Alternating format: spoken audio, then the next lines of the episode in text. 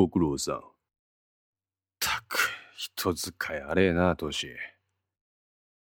野志子町のとある住宅の前で、タバコをくわえていた古田の前に、同世代の男性が現れた。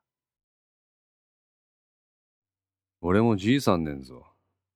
もうちょっとほら、依頼する要件吟味せえま。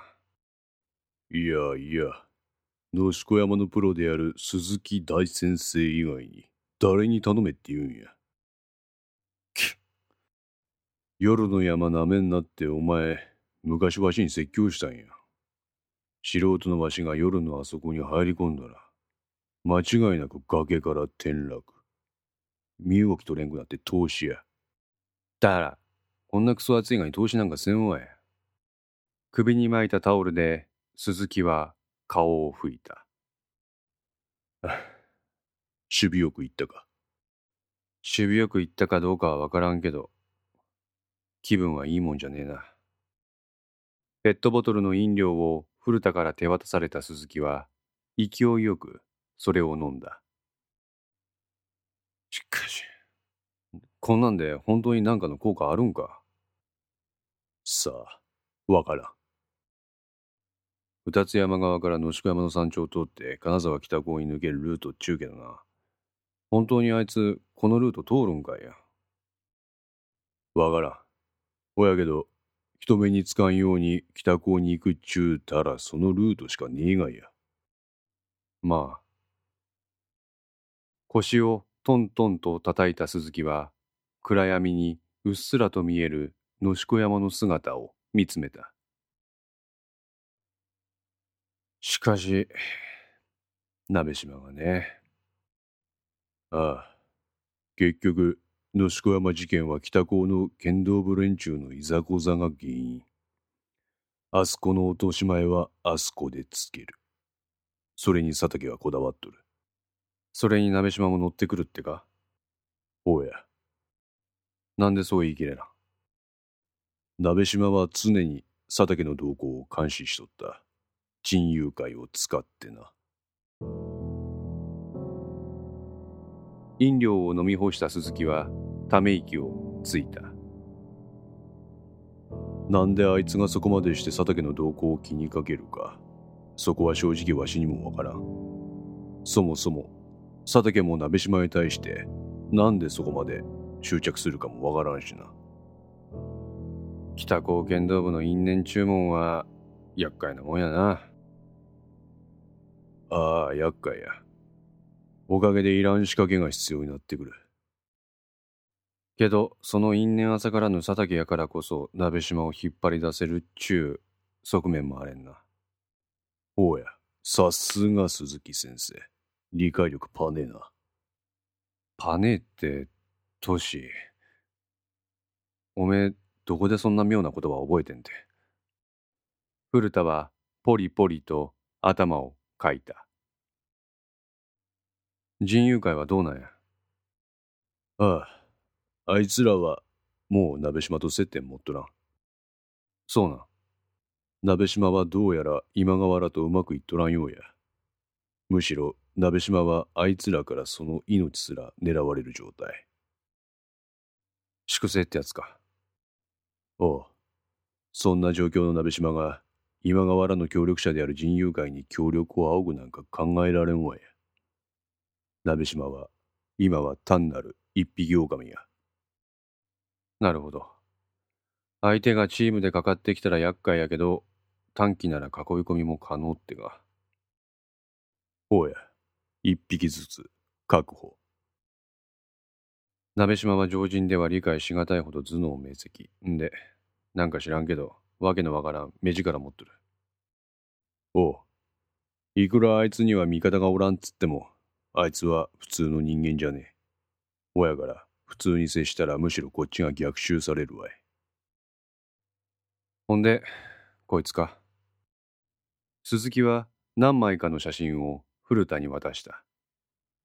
それを受け取った古田は何も言わずにポケットにしまった。すまん。俺は別になんてことはね。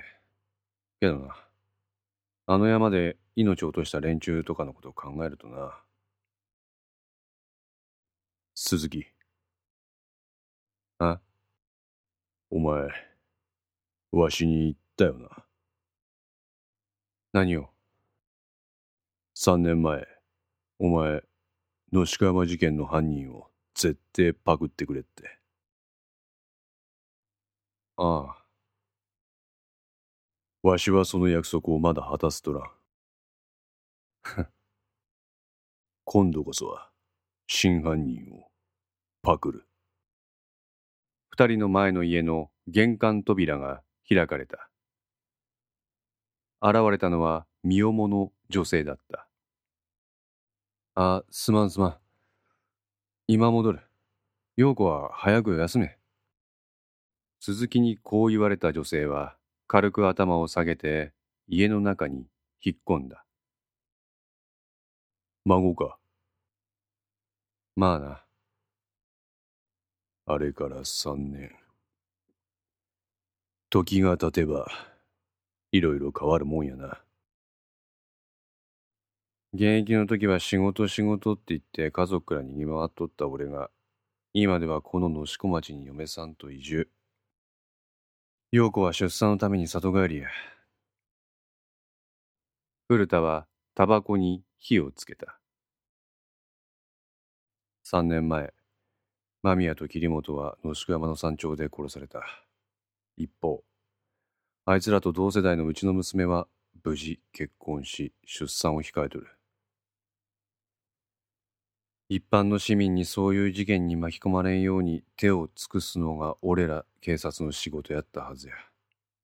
ほやけど、何の因果か一般市民よりも殺官の身内の方が順調な人生を過ごしとる。古田は煙を吐き出した。鈴木、自分を責めんな。おめえが引き受けることじゃねえ。わしらの不祥事はわしらで落とし前をつける。せめてそれくらいせんと、わしらはあの世で、間宮と桐本に弁明すらできんわい。トシ。もちろん村上と意識にもな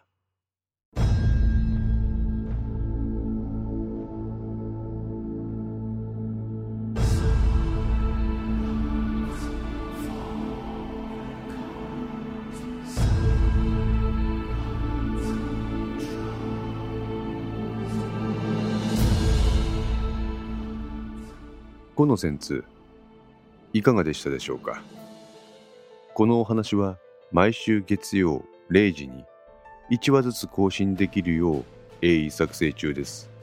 ご意見やご感想がありましたら、ウェブサイトのコメント欄かお問い合わせ、お便りコーナーからお寄せください。皆様の声は私にとって非常に励みになりますので、ぜひともよろしくお願いいたします。お寄せいただいた声には実質ですが何かしらの返信をさせていただきます。特にお問い合わせ、お便りのところからお寄せいただいた感想などは、ポッドキャストの中でも紹介させていただきます。また、iTunes Music Store の中のレビューも頂戴できれば嬉しいです。それでは皆さん、また来週、ごきげんよう。